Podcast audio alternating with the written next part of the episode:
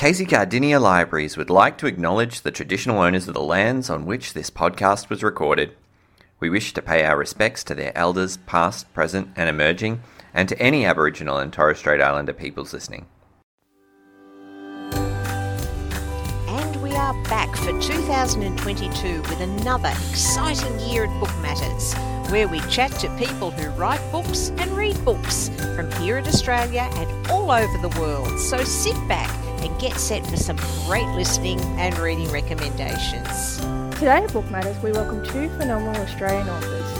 First up, Courtney speaks with Sulari Gentill about her new literary adventure novel, The Woman in the Library, which examines the complicated nature of friendship and how words can turn into deadly weapons. Then Janine speaks to debut author Neela Janakiramanan about her compelling and illuminating psychological thriller novel, The Registrar, which delves into the human experience of both surgeon in training and the medical system. We hope you enjoy. Sulari Gentill is a woman of many talents. She started her academic career studying astrophysics, then moved on to law, which she practiced for 10 years before leaping into the life of a published author. She is a serial hobbyist who has learned to weld, pregnancy test cows, and create gardens in the style of Babylon. Sulari is an acclaimed award winning author of the historical crime Rowland Sinclair mysteries, as well as the YA fantasy adventure series The Hero Trilogy. Her standalone novel, Crossing the Lines, won the Ned Kelly Award for Best Crime Novel and was shortlisted for the Davitt Award. In 2022, Sulari returns once again with her new novel, The Woman in the Library, a mind bending murder mystery and literary masterpiece. Welcome to Book Matters, Sulari. Well, thank you very much for having me, Courtney. It's a pleasure to have you. I've read the book. I loved it. I have a million questions. Um, but before we get to discussing the book, I wanted to ask about your path to becoming a writer because, as I said in, in the intro, you you started with dreams of being an astrophysicist. You then became a lawyer before you became a writer full time. Um, how has that influenced you as a writer? Oh, look, in a lot of ways. The wonderful thing about uh, writing as a profession or, or being a writer is that everything you did before, every thought you had, every experience, every person you met, everything you overheard is all material. Um, so there's no wasted time. Um, I, I had a meandering path to, to realizing I wanted to to write, but it just meant that I had a a serious bank of material built up behind me by the time I finally decided to put pen to paper. And you know, I was I was just typical, I guess, of a lot of people. There, there are there are some people who are, you know, born knowing they want to write, who have that mm. epiphany early. Um, there's other people uh, like myself who are just aware that there's something they should be doing, but are not quite sure what and uh, I suppose my my life was a, a long path to trying to figure out what it was I should be doing, and that's uh, where the astrophysics, the law, and all the hobbies came in. Uh, it was this um, instinctive um, desire to find where where I fitted, what what my purpose was, and it wasn't until I started to make things up and, and write novels that I realized that uh, you know I was breathing properly. Oh, that's that's lovely. It's just the way you describe it. It's like it's yeah, gives you life, gives you joy, and it's always good to feel joy in the job that you do. So that's that's wonderful. Absolutely. Yeah. Um, so your new novel, The Woman in the Library, is a fantastic read, and it's it's an interesting book. Um, I'm going to leave it up to you to tell the audience what's the novel about and where did you get the inspiration to write it? Uh, sure. Look, uh, the the woman in the uh, library has an unusual structure. It's essentially a novel within a, a novel folded into the pages of a correspondence. Um, it's a we, bunch of uh, nesting dolls. It is. It is. Yes. And uh, it's it, it's it's got several layers or floors even. Um, the the the top floor is how the novel opens. It's it's a letter. It opens with a letter addressed, "Dear Hannah." Uh, the address, the letter is written by a, a character we, we come to know by the sign off as Leo. And Leo is apparently a, a writer set in Boston. He's writing to Hannah, who is an established writer who lives in Australia. And um, in the beginning, Leo is everything that any writer could wish for in a writer, uh, in a researcher and a correspondent and a colleague. He's he's warm and he's encouraging and he's so enthusiastic about her work. He's even willing to do research. but as the novel progresses and we see more of Leo's letters and we see one of them at the end of each chapter, uh, I think the reader becomes a little bit unsettled about Leo's motives uh, and and whether he is actually darker than he appears at first. Um, but the other part of the novel is the the story that Hannah herself is writing in response to the research and the advice that Leo sends her, and she's writing a novel set uh, around a young woman called Winifred Freddie, who is in Boston uh, to write uh, her very worthy first book under the auspice of a, a prestigious uh, scholarship she's sitting in the Boston Public Library trying to start and basically mind doodling and watching the people around her as you do, uh, procrastinating a little bit, when suddenly a, a shattering scream rings out through the reading room of the Boston Public Library.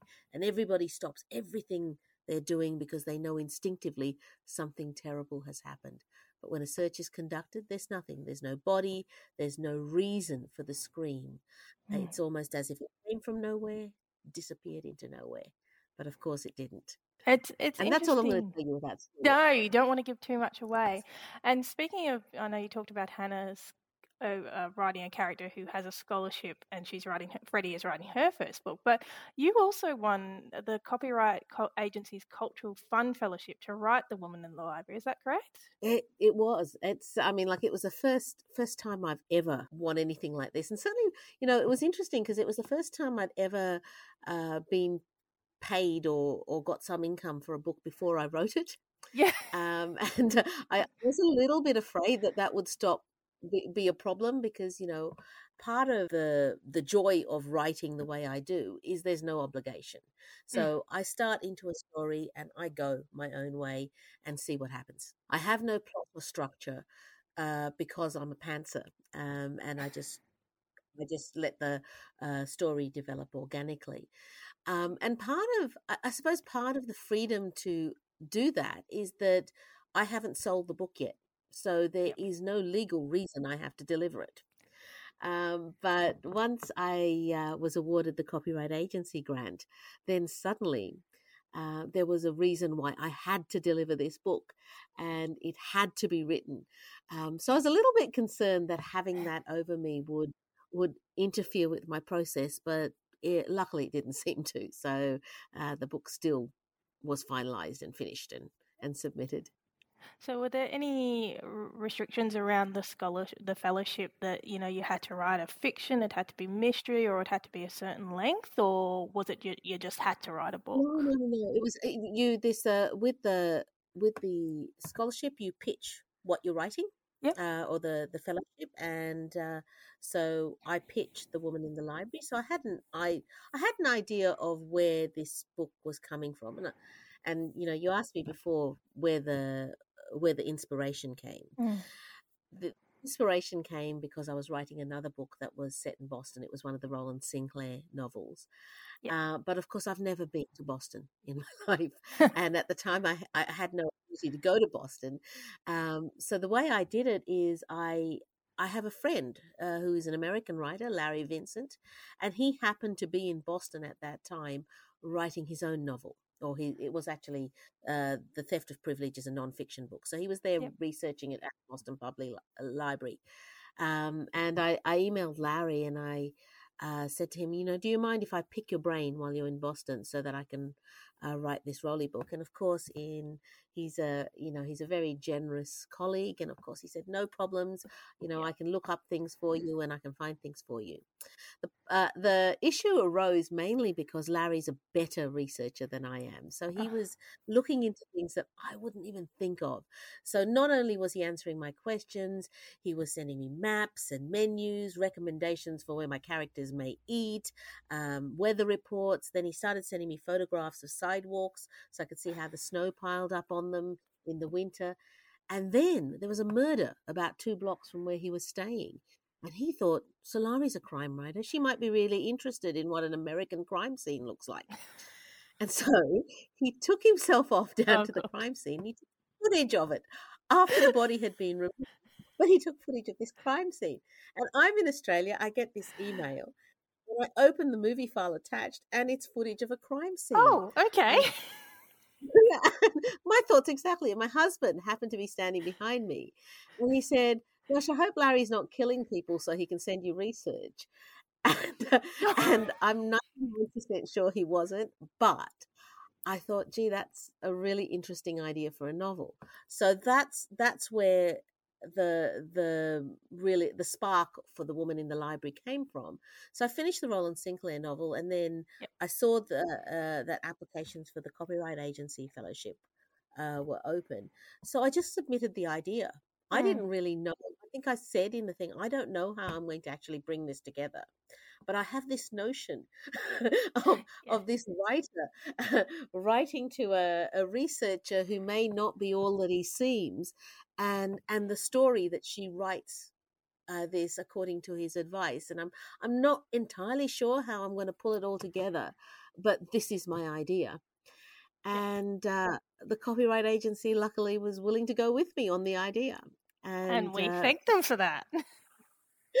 and, uh, and so and so the story came out then but you know part of the part of the problem for pantsers i suppose is always going to be that uh, putting in for a, a grant or a fellowship is that we don't actually know what's going to happen in the story Yeah. until we've written it and uh, and so actually coming up with a synopsis or a pitch uh, is a difficult thing in the beginning Your style of writing is probably more Freddie's style in that you get on the bus and you just follow the story Oh, where yeah. it leads. Yep.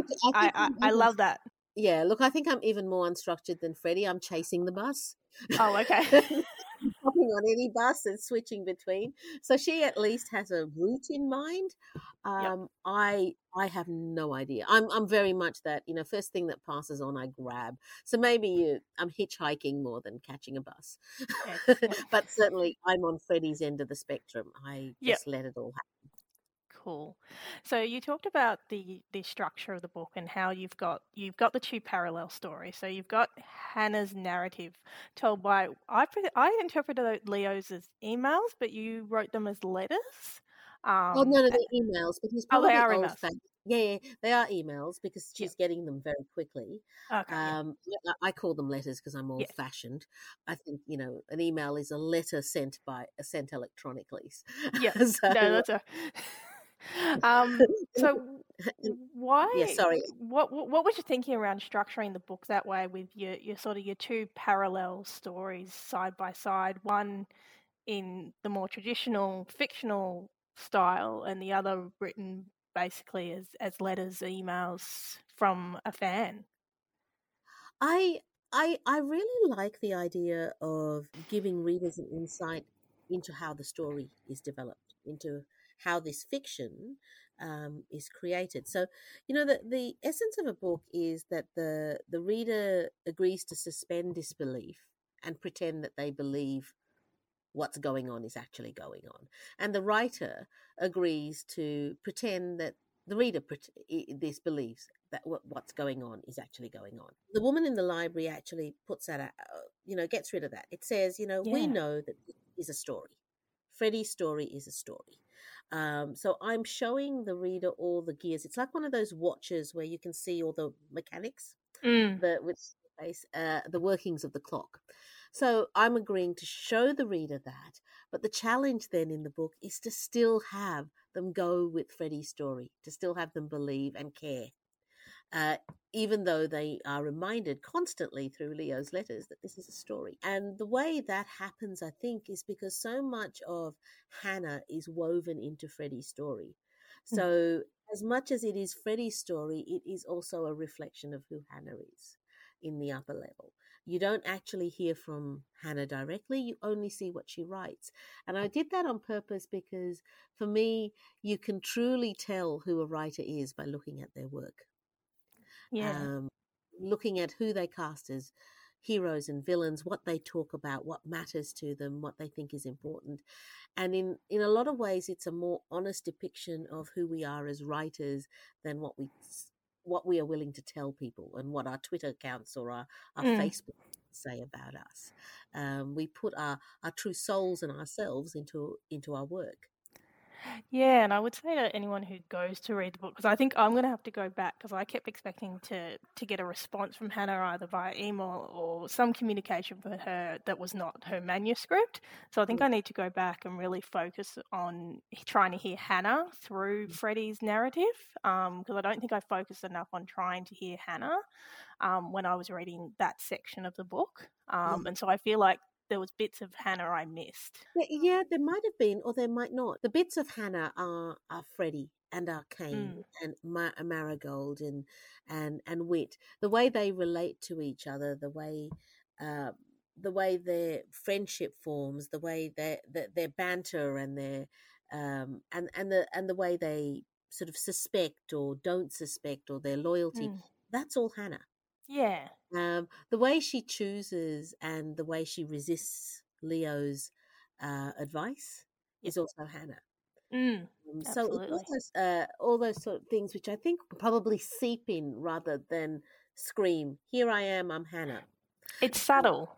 Yeah. So, yeah. so I think you probably have picked up on Hannah, and you probably could describe her um, at the this at the end of the novel without ever consciously thinking I'm I'm looking to hmm. define mm. who this writer is. And I guess the other thing about that side of it, Leo's Leo side of it, is it's quite a feat that you've managed to write an entire plot with just really short one-sided emails. Was that challenging or No, not at all. It's you know, it's how people communicate nowadays these yeah. Uh, these email streams and I correspond with a lot of people. Uh, this I correspond with a lot of readers. If people, readers write to me, I respond. Sometimes that turns into a long correspondence. Um, and it has often turned into a long correspondence when I'm writing to older men. Uh, there's, uh, especially with the Rowland Sinclair series, there's a lot of um, support for the series among yeah. men in their 90s. And and they they tend to write letters. They they're they're great correspondents. So yeah. they'll write to me about the books they're reading or about my books, and they'll write to me about other books they're reading and about their lives in general and what they remember of the 30s. And so there are several of them whom I have never met, but I have an idea of who they are as people just from these from these letters. I think that for me came quite naturally. And certainly I was writing to Larry this whole time about about my books. Yeah. Uh, so that kind of feedback loop made me realize that you can actually pick up so much in in just a couple of letters the wonderful thing mm-hmm. about the the email or the letter form is people get straight to the point yes people they talk about the weather for 20 minutes before they say Well, when people are typing, they get straight to the point. it it is very very true, and I really I think at the start I I found that aspect of the story kind of annoying because as you said it kept pulling me out of the fiction and reminding me this is fiction this is not real but yeah. by the end of it i was really enjoying just like all the little tidbits that leo said about you know it's a sweater not a jumper you yeah. know those sort of things and it was kind of a peek behind the curtain as a reader to see what it's like for a writer writing a book. I think there's also a point in a point in the book where where readers do have that annoyance of being pulled out, and then yeah. then their ability to fall into a story just surpasses being pulled out. Yeah, yeah, we yeah. know that's a story, but that's okay. We're going to uh, we're going to care. We're going to get worked up. We're going to get scared, even though we're constantly being reminded by Leo that it's a story. Yep. Um, and I love that about human beings. I mean, that our ability to actually mm. um, to get involved with a book is an extraordinary thing because we all know we're reading fiction, but we yes. cry, we we get worked up, we get scared, where our, our emotions are are so amenable to something mm. we know is a work of fiction. I know, and I, I, I love that books, you know, they sort of, they can mirror your own character, but they can also mirror other people. And I feel like people do, we learn and we learn to empathize through characters that we meet through the pages of books. So I'm 100% with you on that one. yeah, no, I, I agree with that. I agree with that completely. It's one of the, the reasons I, I have sons, I've always said to them, no, no, read. You know, Netflix is great, but read Yep. because turns you into a, a more empathetic person.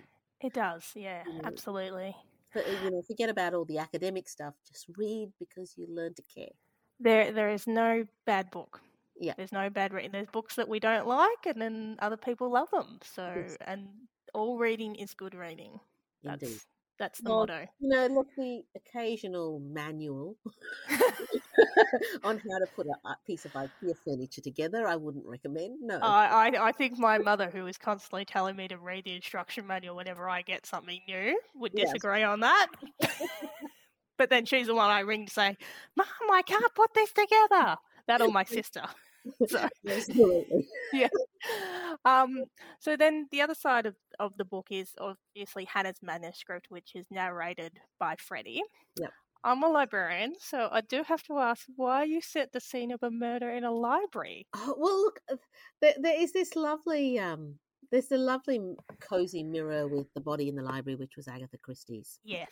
Um, and it, you know, the the thing about the the body in the library, it was a body that was in the library that wasn't killed in the library that shouldn't have been there. And Mm. I'm writing exactly the opposite. I'm writing a body that should be in the library, but it wasn't there. and the mystery, why wasn't it there um, in the beginning? Um, so I think it was that notion of a library. I was I was writing a story within a story Mm. within correspondence, and libraries are the the depositories and the guardians of stories. And so it seemed natural that this is where, where the the Russian nesting dolls would. To- It it's very true because as I was reading it, and I- this might be my thought because I'm a librarian. I I spend you know a good chunk of my life in a library. I'm like, this book couldn't be set anywhere else. Like you could not get these four unique individual characters to meet in any other setting. It would only work in a library. Absolutely, and it just sort of um, there, there, there is that. Uh, it, it just it. I, I don't think I even thought about it. It was so natural. Yeah. Of course, it would open in the library, and it Yes. opened in the Boston Public because you know I was corresponding with Larry when this idea came through, and he was working in the Boston Public, Yeah. and uh, and so it all seemed to uh, to evolve very naturally. I don't know that there was ever a moment when I considered anywhere else No. other reading room of the Boston Public Library. And I, I did have to Google the reading room of the Boston Public Library just to see what was so fascinating about the roof. Yes, It is gorgeous. I It will give them that. magnificent. well, recently I was just in the State Library of Victoria, I love that building. and that also has a magnificent ceiling. Yep. Um, yes. You know, you could also spend a lot of time staring up in the in the in the State Library of Victoria. So yeah. I, I do I do love that libraries uh, are often such. I mean, this you know state libraries and the big the big publics are often such monumental um, sort of testaments to human aspiration and architectural magnificence, and so they should be because Mm. they house the most important things, and that is Yeah. you know our, our archive of stories in which you know human human passion and human vision and human um, human goals and love and um, emotions and are all all contained there. Um, Yeah. so it, it seems appropriate that uh, they should be housed in the most magnificent buildings. Yeah, absolutely. And so through that plot um, with Freddie's narrative, it is a murder mystery. Um, and the great thing about murder mysteries is it gets our little inner detective to come out. But you boxed yourself in quite early because you ended the first chapter with the line, I have my first copy coffee with a killer. And so Mm. as a reader we got two options. Either one of the four is a killer or Freddie's an unreliable narrator. From your perspective as a writer, uh, what's it like to write a narrative where you've got to allude to a motive for multiple characters to keep the reader on their toes? Well, you know, as I said, I'm a pantser. So Yeah. Writing that line in the first and and I- and I'm and I, and I write chronologically, so I write from page one. Okay. Yep. I had no idea who who it was that did it when I Mm. wrote that line, and when I wrote that line, I was aware that writing that line was going to box me in. Yep. And I thought, do you really want to do this? And I, well, you know, this is it. You did. this is it. This is what's happening. Yeah. Um, so I had to go with it. Um, I didn't really realize who the killer was until just before basically the reader realizes or the, Mm. has all the information to realize. Yep. Um, I I just I just let it go, and it seems to me that in life most people have a have uh, most people who are in a proximate situation to uh, a murder probably have some kind of motive um this in there once you dig uh, this dig hard enough so basically when i was writing i was just sort of trying to think about you know these four people are in the reading room Mm. Why why might they want to um, make the dead body dead? Yeah. um, and uh, and what could their motivations be? And it all seems to sort of um, unravel and fall out as a story um, without without too much contrivance. So i don't actually sit there and draw a map and see who was where and so on.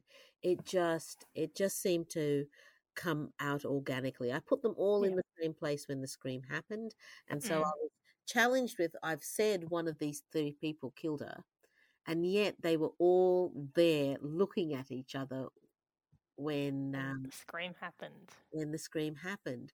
Um, and sometimes when you box yourself in like that, when you give yourself what seems to be a ludicrous challenge, that's when you become the most creative and the most inventive with your plots. Yep. Um, so it it worked it worked well. It could have been a disaster. it could have been, it could have been that I'd get to page 250 and think, I don't know how to finish this. this doesn't work. Uh, but it turned out well um, in this case. I guess it's it's faith in your pantser process, really, isn't it? And the faith that the story is there and it will come to you, or you'll catch Absolutely, it eventually. Yeah. I Yeah. always think of it, you know, not so much. It doesn't feel to me like I'm creating. It feels to me like I'm discovering. Yep. Story's always there. I'm just discovering it as opposed to I'm making. You're sort of a vessel for it to yeah, be shared with everyone else. exactly, exactly. Yeah. Um, so yeah, it, it it feels very much that way to me. So I, I didn't throwing it throwing out these ludicrous challenges to myself. Um, in one way is daunting, but in another way, it just feels like this is the way it happened. Yeah. Yeah. It feels natural, I guess, when you're writing it. Yeah, exactly. Yeah. And so one thing that you you touch on in the novel is um, sort of around where whether authors should disclose their character's race, and it's something that Leo brings up um, in pointing out that a character would be treated differently by the police depending on their race. Um, Hannah doesn't take that on board, but what are your thoughts around it? Well, look, I I don't ever describe race of Mm. characters either, and you know, number of reasons. I I I give you eye color, hair color, and Yep. that's about it. Height, if it's important, but partly because when I read a book, I want to imagine the character. Yeah, I want you know I, I, that that's something that I like to do to imagine what they look like and who they are, and you know whether I want them to be handsome or beautiful or not. Mm. You know that's that's to me part of the personal experience of reading a novel. So I don't tend to do that in my novels for that reason. Also, because you know, I, uh, lately I, I've become aware that there is a default to white. That if you don't say a character is black, people automatically assume they're white. Now you can deal with that in two ways. You can tell people that a character's black, or you can refuse to be bombarded and um, and that's what I've I've followed. I, I refuse to uh, account for that default by determining what color, color my characters are, and I put them through situations. But one of the things that I've done both in this book and in Crossing the Lines is I hope I've made people think about their natural defaults. There's nothing, you know, I don't I don't think that having a default to white is necessarily racist. It's a Mm. result of years of Western literature making Yep. everything about white people. It doesn't mean that you're racist. I, I default to white, and I'm not. Um, Mm. and it's it, it's just the the the result of years and years, generations of reading Western liter- literature. Yeah. But If you are aware that you have the default, then you can then it gives another layer to the story. You can think about, you know, if this character isn't white, does it change how I feel about them? Does Mm. it change how I, how realistic I think this story is? Does it change how lucky I think they are? Does it change how dangerous what they're doing is? And for me, that is a much more worthwhile conversation um, with the reader than just Mm. box by having a character of color in your book. Yeah, I mean, I'll certainly say you certainly got me thinking about it. Because when it happened, I was like, "Oh, yeah," and it was funny, and I don't, and I, I can't explain why, but I wasn't, I was imagining Freddie as as a black woman. Um, I was picturing picturing um the actress Ebony Vaughns with Oh, you know the big the big curly hair and you know her colourful clothes, and I and when I thought about it, I was like, I'm just associating the name Freddie, like that's just what I imagined a Freddie would look like, um, a Winifred, and I don't, and it really when I read that, I was like, oh, why did you think that? Because that was the only character who I think I was visually in, you know, Into. Yep. visualizing. The others I just sort of was sort of plain to me. I wasn't really thinking about them. Um, but I think it's going to be a great conversation for the readers, especially you know if they people do this, this will be a great book group book, great Yeah. discussion to have in a book group about that. Yeah, yeah, exactly. And and and you know, novels are not about telling readers what to think. Well, I don't think so. I think novels are about having conversations with readers. Yes. sometimes, sometimes having conversations with readers is not about you telling them how you feel. It's about just asking them how they feel or what they think. And that um, that conversation between Leo and and Hannah about race was was me throwing it over to the reader and asking them what they think. Mm, absolutely. Well, as I said, it will be a great discussion point, I think, and get many readers like myself thinking about, oh, why did I think that? Yeah. Yeah. Yeah. So, what is next for you? Uh, are you writing another book at the moment? Oh, look, I have a, I have another book that's ready to go that I should have. Oh. I should have finished a couple of months ago, uh, but the the publicity for this book has just been so crazy. It's blown up in the US that I just haven't had time to do anything but uh, but do um, you know uh, uh, podcasts and interviews and so on for the last couple of months. But that book was written before this one, Okay. uh, but it was changed by the pandemic. So Yep. the pandemic actually fundamentally changed how the Mm. narrative worked out to make that narrative not not you know uh, uh, it made the narrative a little bit uh, too fixed as a pre pre con uh, there's COVID novel. Yeah. Uh, Yeah. so not just characters, not just the dialogue, the actual narrative. So I just thought I, I still really love those characters. I really love what the novel is saying, um, and I see it. I, I saw well, you know, it's not it's not a drag because the the actual pandemic and what happened and and the way people changed um, and the pa- way people looked at things is actually an opportunity to add more layers to that uh, uh, to that novel. And you know, I'm all about the layers, Yes. yeah. I gathered. so I'm uh, I'm ducking back into it and just sort of um, fixing it basically, or Yep. or uh, adding those um, actual layers of knowledge that we have gained Mm. after the pandemic, and then hopefully I'll have it sent off to my agents and publishers and so on uh, by next month. Uh. Excellent. Um, That's exciting. and then yeah, uh, it, it, it is exciting. I, I, I you know, the, those the characters in that book, I I loved. Again, it's it's set in America, and but I have used expatriate Australians. Yep. Um, and the reason I do that is I, you know, I'm an Australian, so I I understand the way Australians look at the world. Yes. I love Americans, but sometimes I don't quite get how they look at the world, and uh, and so this way it allows me to write a book that's set in America that rings true. Yep. That uh, allows me to include American characters, uh, but to actually um, not try and um, appropriate, not appropriate's the wrong word, but try and fabricate an, an mm. Americanness mm. or uh, or an innate Americanness that I don't have. Yeah, yeah. Um, and so we're a bunch of book lovers here at Book Matters. Um, I would love it if you could share with us one of your favourite reads from this year.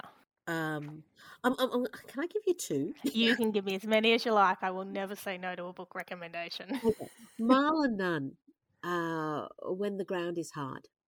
Okay. It is, uh, technically speaking, a YA novel, but I read it and it's one of those novels that, like To Kill a Mockingbird, yep. that spans. It is beautiful. Malla is a writer's writer. Mm-hmm. She's um, one of the few writers when I read. I really wish I'd written that. I mean, quite yeah. often uh, I, I read lots of books that I love, but very, very few that I think, oh gosh, I would just so love to have written that. I'd feel so and and she's yeah it's it's an amazing book set uh, set in South Africa mm-hmm. uh, in a boarding school in South Africa. It um, it is it is a really wonderful discussion not only of race but the, but of youth and hope and friendship.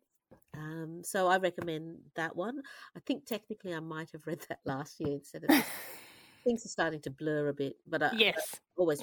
Um, the other one that uh, look, there's lots I'd recommend. The other one that I would do right at the moment because it's sitting on my desk and I'm looking at it, uh, so I won't get the title wrong. Is uh, "When We Fall" by Aoife Clifford. Set around, you know, the the the, the lead character is a barrister who goes back to her hometown and finds herself embroiled.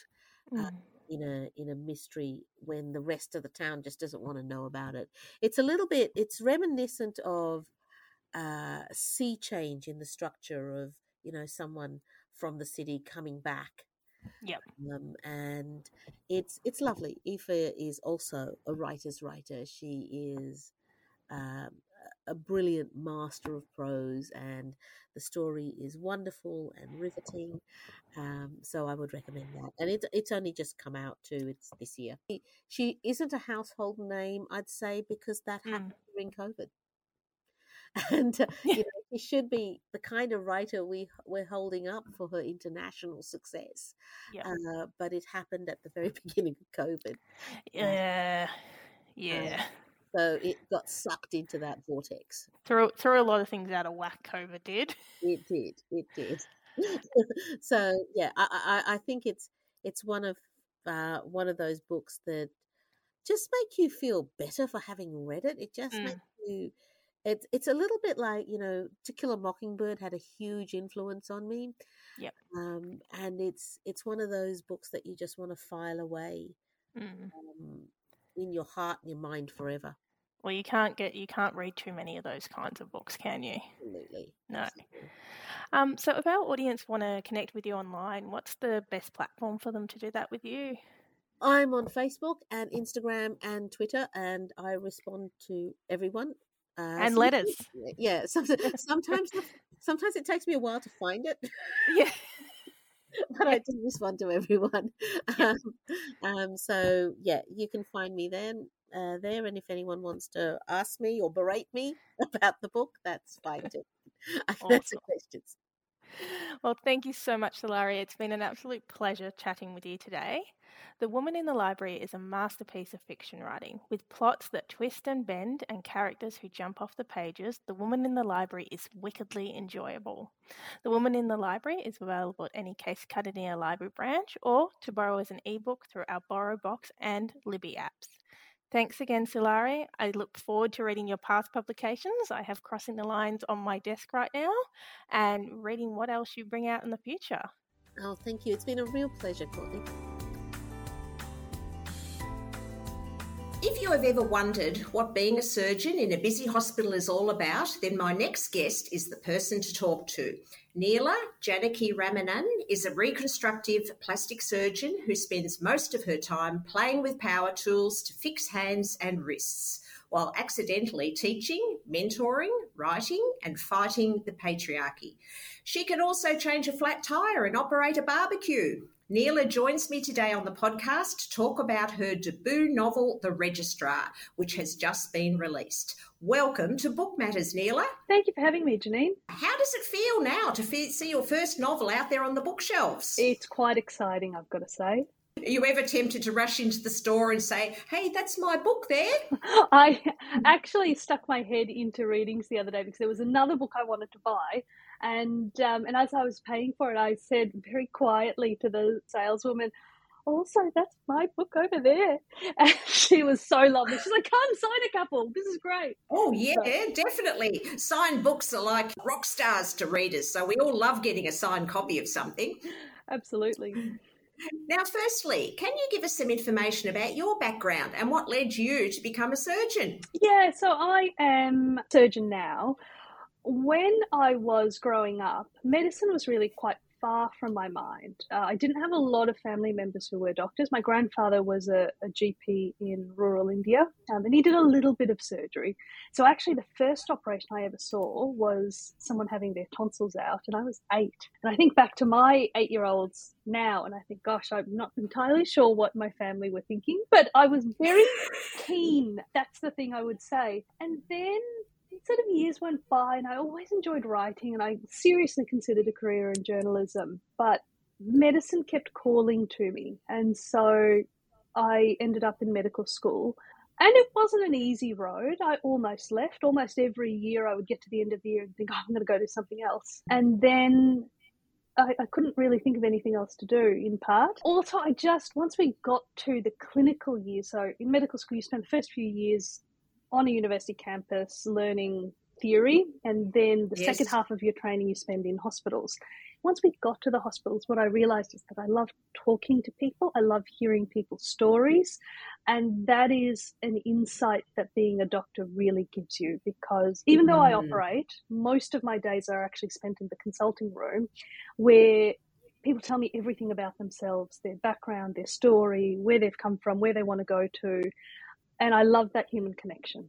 And it just makes it, it, it, brings the personality into it too, that you're seeing that person as a person and not just another case. Yes, that's it. Now, how long does it take, you know, from the time you start medical school to actually becoming a specialist? How long does that actually take? So there's a few pathways into medical school. I started straight out of high school and I did a six year medical degree. So medical degrees can be postgraduate at four years or they can be straight out of high school at five or six years. And then you spend a year in the hospitals as what's called an intern. So you're provisionally mm-hmm. registered, you're always under supervision. And then you can, once you've done that intern year, you are a doctor. And at that point, you right. can choose to specialize. So, general practice is a specialty with its own training program. It's just done in the community rather than in hospitals. Um, or you mm-hmm. can become a hospital based specialist. And that okay. training can take an additional 10 to 12 years. Wow, it's a big commitment, isn't it? Yeah. Now, reading your bio, it seems that you've done a lot of study as well as working overseas, and you never really stop learning. There's always new discoveries and techniques in the medical field. As you are a specialist, how on earth did you find time to write a novel as well as running your practice? Look, I think we all do the things that are important to us. And the reason this novel was important to me was people love medical drama. You know, every time there's a new TV show, ER, Grey's Anatomy, The Good Doctor, people flock to it. People love to see that insight into a profession that all of us will interact with at some point in our lives, whether we are healthcare workers or we have friends and family who are healthcare workers or, or we are patients ourselves. And the thing that frustrated me was two things. Firstly, there is not a lot of literature about hospitals. So lots of TV shows, movies, but not a lot of literature. And the mm-hmm. second is what little there is is always told by men from a male perspective. Right. Whereas we're now at a point where 50% of doctors are women, a majority of nurses, a majority of allied healthcare workers, and at least 50% of our patients are women. And so I really like other aspects of literature, I suppose, where men have been telling the majority of stories for a long time, I thought I really want people to understand what happens in healthcare from a female perspective. I really want to center our experiences of providing care and receiving care And I really wanted to tell an Australian story because the Australian health system is different to the American or the British health system and it has mm. peculiarities. And so, for an Australian audience, actually giving them a context to understand what's happening behind the screen, behind the closed door, when they interact with the health system, I thought had value. Good on you. And look, I'm lucky enough to have already read your book, The Registrar, but for the benefit of our listeners, can you please tell us what your book's all about? Yeah, of course. So, a registrar in our health system is a specialist in training. And again, this can be in general practice or in a hospital based specialty. The reason I, I chose the registrar as a central character, my central character is a young woman named Emma Swan was because I think it really epitomizes the period of time when doctors are interacting really acutely with the health system, particularly in our hospitals. Our registrars are the people who uh, uh, they're the backbone, they keep everything going. And it is also one of the hardest periods of time for a doctor because you have increasing responsibility while you are training, but you also have all of those pressures of training, the long hours, the need to sit exams, and things like that. So, in my novel, Emma is a first year registrar. Uh, she is a surgical registrar specializing in orthopedic surgery, and I and I chose a surgical specialty for her because it's what I knew I could write with the most authenticity. But a lot of the issues that Emma experiences in the hospitals would be experienced by registrars even not involved in surgery. Right. And so as she goes through the year, she at a new hospital, which is a very prestigious teaching hospital where her father was once very senior, she has a number of adventures and misadventures, finds friends, finds enemies, has lots of problems to solve. And the real question is that stress and everything builds up as that year goes on is will she and all of her friends will they survive? Correct. And wow, I always thought that doctors worked long hours, but this book was an absolute eye opener into how grueling it must be to work in a hospital. And it almost read as semi autobiographical. So I'm sure you drew on some of your own experiences while you were writing it. Yeah, I was very keen to make it as realistic as possible. I, I mean, truth is stranger than fiction, so there not a lot of embellishment was required. it's definitely not a memoir and it's not my story. Lots of stories that I have seen, that I have heard, um, with respect, of course, to the patients I have treated and the colleagues that I have worked with and protecting their confidentiality as well. Of course, of course. Now, Emma came from a family of doctors because her brother and her sister in law and her father were all doctors. Is this a common thing in the medical field? Yeah, it's incredibly common. It is, you know, a little bit of a mafia, I suppose. The reason that I cast Emma within a medical family is because I wanted her to have as many advantages as she possibly could. I didn't mm. want this to be a story of this only happens to certain kinds of people. It only happens if you're a doctor with a disability or a doctor who is an immigrant or a doctor who was trained overseas. I wanted it to be her to be as establishment within the medical profession as possible and then still have the scenarios that play out because that does actually happen. Yeah, and look, I suppose with the hours that doctors must put in, there's not much of an opportunity to meet people outside the medical profession either. Yes, absolutely. And straight through from medical school, it is a degree that doesn't offer a lot of double degrees. So you're not in class with other students. So you, especially for those students who've started from high school, you go into it and you are with your medical cohort, and that cohort will follow you through for the next six years. And so they mm. are the people who become your boyfriends, your girlfriends, your partners, your social yes. group.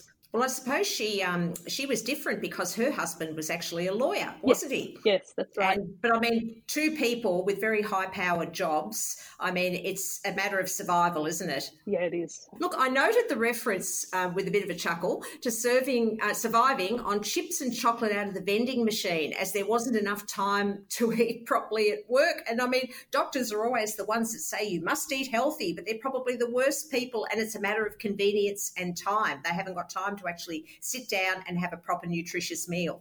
One of the great things that, uh, great and terrible things that happened in our um, award a number of years ago was they actually took out a lunch break because it was unpaid and no one was getting it. And so finally, right. the union said, well, if you're not going to give doctors their lunch break, well, let's just pay them to keep working through lunch. And, you know, at least it's nice that we're not working unpaid, but it does continue to perpetuate that behavior that we all just work all day. Yeah. And look, it was interesting in the book too when Emma was flying to a medical conference and sat next to an airline pilot, mm-hmm. where she drew comparisons to a pilot being responsible for hundreds of lives hurtling through the st- skies in a tin box compared to a surgeon losing a patient on the operating table. And he remarked that with her level of fatigue that she had at the time, he as a pilot would not be allowed to fly, yet a doctor just pushes through. And I'll just quote something that um, you wrote in there where he said, Planes don't crash because the plane failed, but because people did. And you have to constantly try to improve systems so people can't fail. As a start, you have to start to speak up. That is a really powerful statement and obviously applies to the medical field as well, with the pressure on doctors and nurses to have to just push through, though mistakes unfortunately do happen. Do you believe things are getting better for the medical profession in this regard?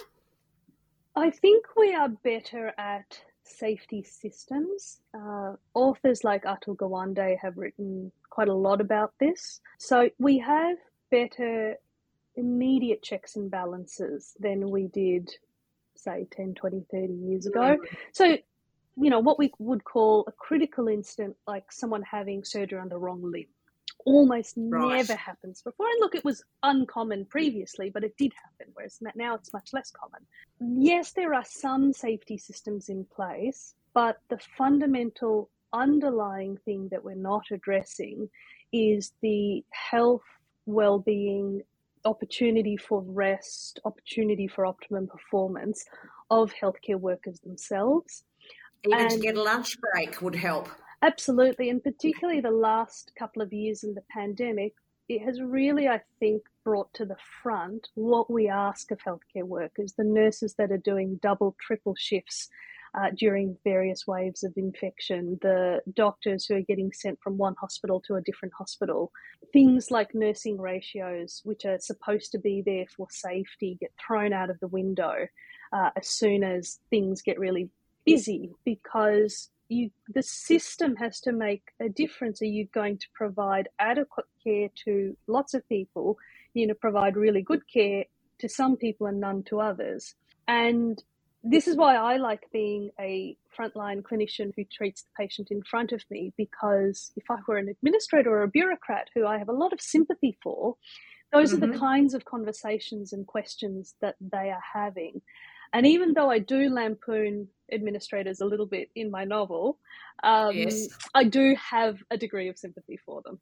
And look, even though Emma was working primarily on the orthopaedic ward, she gets thrown in at the deep end with an emergency obstetrics patient. Mm. How do doctors cope with this while they are training? I mean, I know you have to have uh, time in every department of the hospital, but if you're already training to be a specialist in another field, to have to be thrown in, it must be pretty scary for the, the doctor at the time. Mm, fortunately, that doesn't happen too often in large metropolitan hospitals because there is typically someone that you can call who is better qualified than you to address that problem.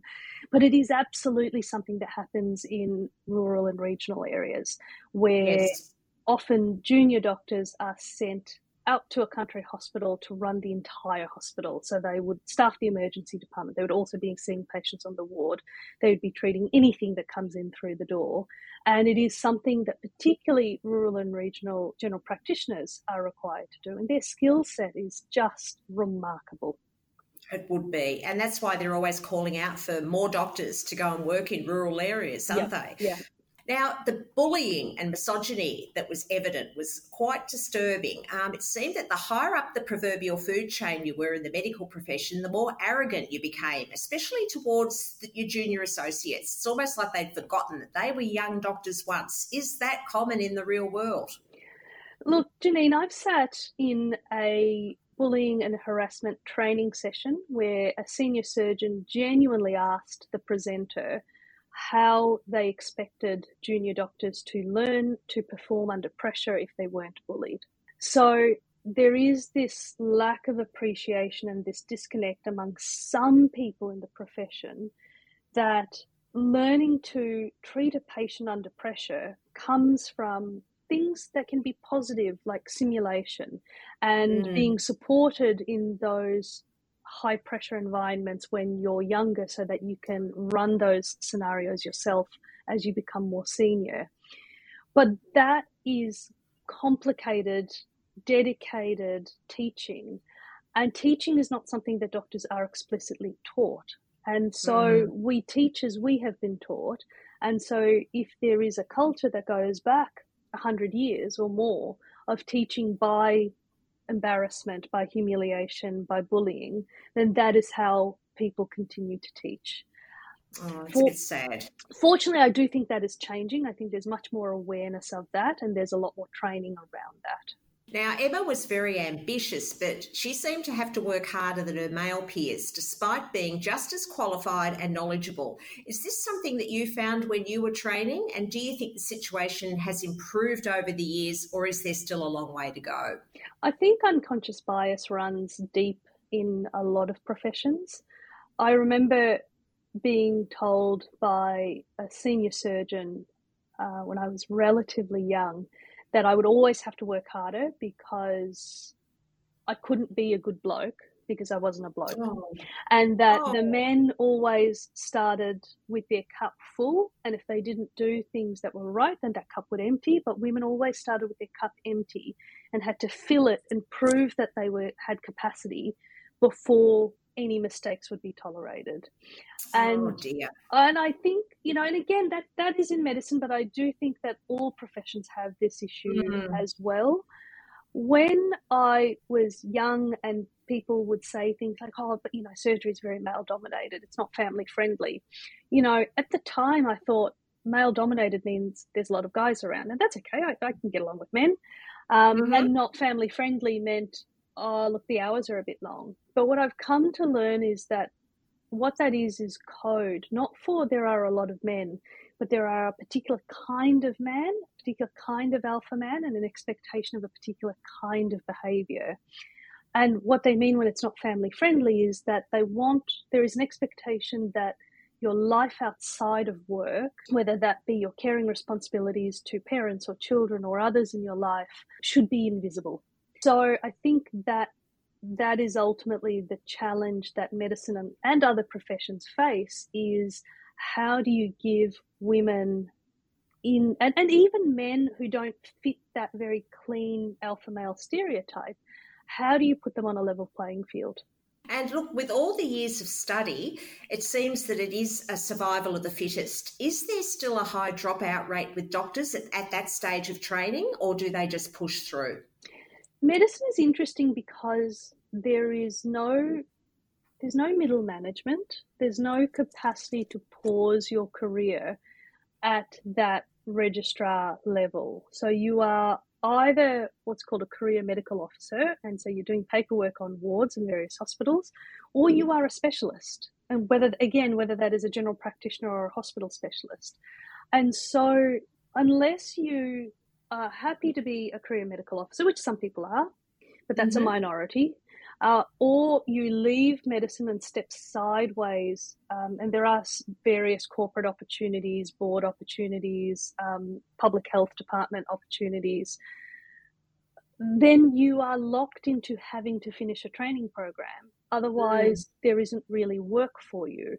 And yep. so people are, they just have to push through. And look, what's been the reaction from some of your peers that have already read your book? Uh, it has been nothing but supportive. The I think a lot of people do recognise that there are issues within our health system that need to be addressed, and I think fiction is a really non-confronting way for the health system, the medical profession, to talk about that because I haven't written about anyone. Even no, though lots of people would... ask me, "Am I in your book?" I'm like, "No, no, no, don't worry, you're not in my book." It, it would be really good if the people higher up the food chain also read your book, and maybe a bit might be a little bit of a wake up call to think, "Oh, okay," you know. So you can only hope. Yeah, and I think you know the the other beautiful thing about fiction is I mean we all know the statistics, you know how long people work and you know the poor outcomes that happen in hospitals sometimes. But I think with storytelling, you can actually explore the impact of that on people mm. and actually mm. make it personal rather than a statistic or a number. Now, when you're not working or writing, what sort of books do you like reading apart from medical journals? And what are you reading at the moment? um, I will read most things, to be honest. I read, if I'm honest, literary fiction because I should and it's important. Um, I really enjoy commercial fiction as well. The last book that I finished was. I'm terrible with long titles. Uh, you Make a Fool of Death with Your Beauty by okay. Emezi, um, which was an amazing story of a uh, African American woman who has lost her partner and is grieving, and how she finds love again, but in a kind of vexed kind of way. Um, I thought okay. it was a beautiful story. And are you planning on writing another novel, or do you have one in progress? Uh, I have kind of two in progress, uh, to Ooh, be honest. Okay. Um, there's one that I have started, which is a little bit more serious, that I've come to realize probably just needs a bit more thinking time. Massaging? Yeah, yes. it's a, just a bit trickier. But the other, what I found really interesting with this book is how my publisher has marketed it more at the psychological thriller end of the genre. And mm-hmm. um, and I thought maybe i will just lean into that and write a murder mystery. Oh, oh well, we'll look forward to that. What was your road to publication? How did you get your book deal? Yeah, so I was very fortunate that uh, the, the unpublished manuscript was short, shortlisted for a Victorian Premier's Literary Award. Um, okay. So I knew that at the end of 2020. And once that was announced, there was a huge amount of interest from various literary agents and publishers. Uh, I signed with Melanie Ostell, who is my agent, and she's wonderful. Um, and she is renowned for being involved in editorial um, assistance as well. So she basically made me rewrite it before we sent it off to publishers, uh, which was fantastic. And then uh, Allen and Unwin picked it up about 12 months ago and then we went through another wow. editing process. Well, I must say it is very different to what is out there on the shelf at the moment. And I read a lot of books, and it was just it was really refreshing to read something that was quite outside, you know, the square and something quite different. And I am a fan of I'm as you said before, I watch Grey's Anatomy, I watch Station 19, I watch all those medical shows, and they are gripping. And yes, your book was gripping. So I totally agree with down the you know psychological thriller route, and look forward to see what comes for your next one. Thank you. Now, Neela's novel, The Registrar, is available to borrow from the library in paperback form. And if you like to read a compelling, fast paced novel, then this is the book for you. I can't thank you enough for chatting to me today on Book Matters, Neela. I wish you every success with The Registrar. Thank you so much for having me. Now, let's hear what our library staff have been reading. Hi, this is Michelle from Regional Support, and this month I'm reviewing Autopsy from Patricia Cornwell. Patricia Cornwell is a big writer of forensic titles, and this latest one sees her um, forensic pathologist, Kay Scarpetta, and her family returning to Virginia, where she takes on the role again as Chief Medical Examiner. While she's still settling in, she is navigating both the mess left by the previous medical um, examiner as well as dealing with new cases and a surprise call to the White House. As always, Patricia Cornwell delivers a good story with interesting dynamics between the characters as well as the intrigue of all the forensic evidence. I thought the White House storyline was a little far fetched, but I was content to go along for the ride. It was a good read that kept me engaged, although the ending was a bit too quick and all the loose ends tied up a bit too nicely with little explanation. Still, all in all, a good read. Autopsy is available in print, in large print, and as an ebook from BorrowBox. Hello, my name is Raylene. I work at Bunjil Place and Endeavour Hills Libraries. I have been reading a book called When Things Are Alive, They Hum, which is written by Hannah Bent. And what a glorious read it has been. This is a sad, but at the same time divinely uplifting original story about the celebration of life and the special love shared between two sisters, Marlowe and Harper. The author says about this book I wrote this story as a love letter to my sister who has Down syndrome.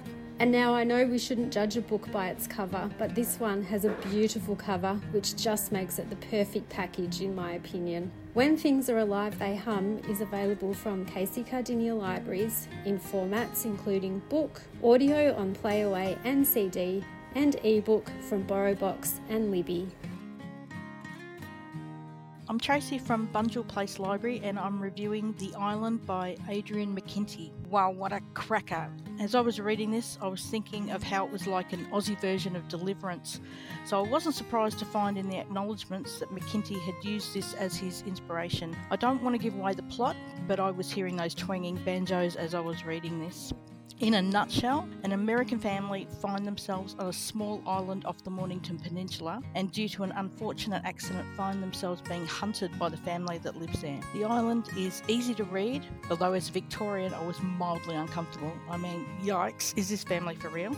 I love books with an Aussie flavour, and this one wasn't too ockerish, so I certainly think it will have appeal both here and overseas. The characters and story were well written, and I could easily see this as a movie. This was my first time reading a book from McKinty, but I'm going to seek out his earlier works as I really enjoyed his writing style. This book is due for release on May 24th and will be available to borrow in a catalogue. Do yourself a favour when it comes out and have a read of The Island by Adrian McKinty. It was a good read. Thank you.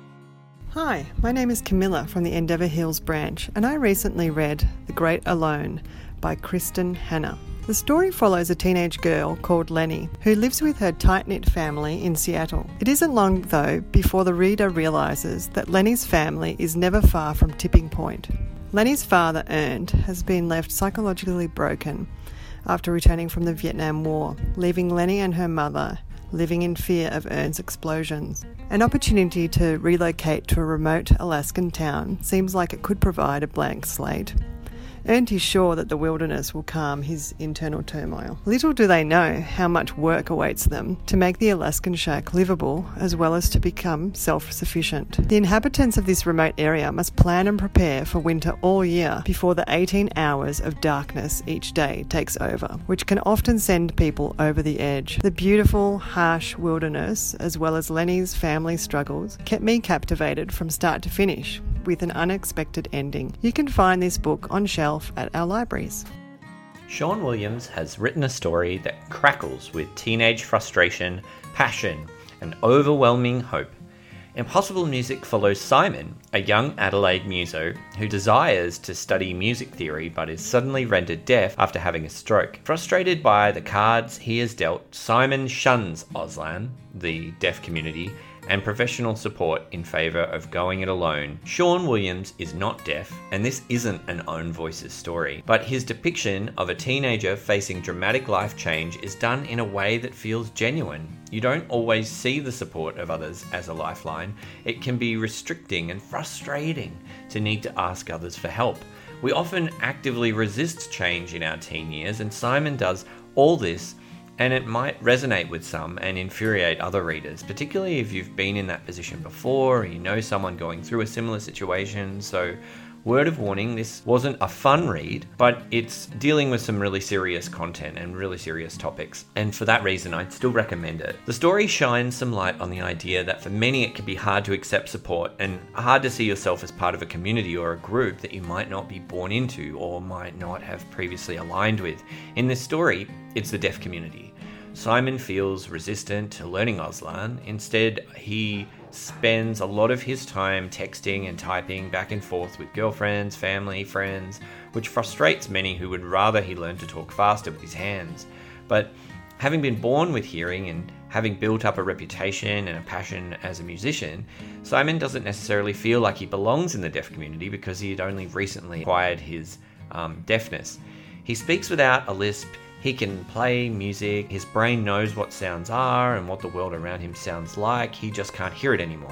He's afraid that if he embraces the deaf language, he would not be accepted by other deaf people and he would be leaving his hearing days behind him. There's a message in this story that nothing should stop your dreams, and if you have the heart, the passion, and the determination to see them through, they can still happen. And in particular, it demonstrates that disability is not the end of opportunity, and what a more remarkable example of that than Simon applying for a music theory course after losing his hearing. There are some characters in this story who do do remarkable things that also have hearing loss, and that made this story quite unique. It's rare to have one, let alone several protagonists with disabilities, um, be portrayed in this story as more than just their disability. There are some heavy topics here about coping under pressure, suicide, and seeking professional help for mental health. Um, and I felt it wasn't really needed to add all of those things into the story, but they were there. And the reference to support services is something that you might want to go looking for if you're going to pick this one up. Overall, it's great to see more stories where protagonists have disabilities and they're front and center. Impossible Music is a really good example of a story that will start a conversation and maybe inspire a few people too. Uh, if you'd like to get your hands on Impossible Music, it is also available as an audiobook on Bolinda and it is available as a hardcover book in the library catalogue. If you enjoy listening to Book Matters, we would love you to give us a rating at your favourite podcast provider. That way, other book lovers will be able to find us too. For more details on the books mentioned in this podcast, as well as information from the library, head to www.cclc.vic.gov.au or visit our new Facebook group, In a Nook with a Book, where you can let us know what you've been reading. Until next time, this has been Janine, and you've been listening to Book Matters, a CCLC podcast for people who like to read, made by people who love reading. Goodbye.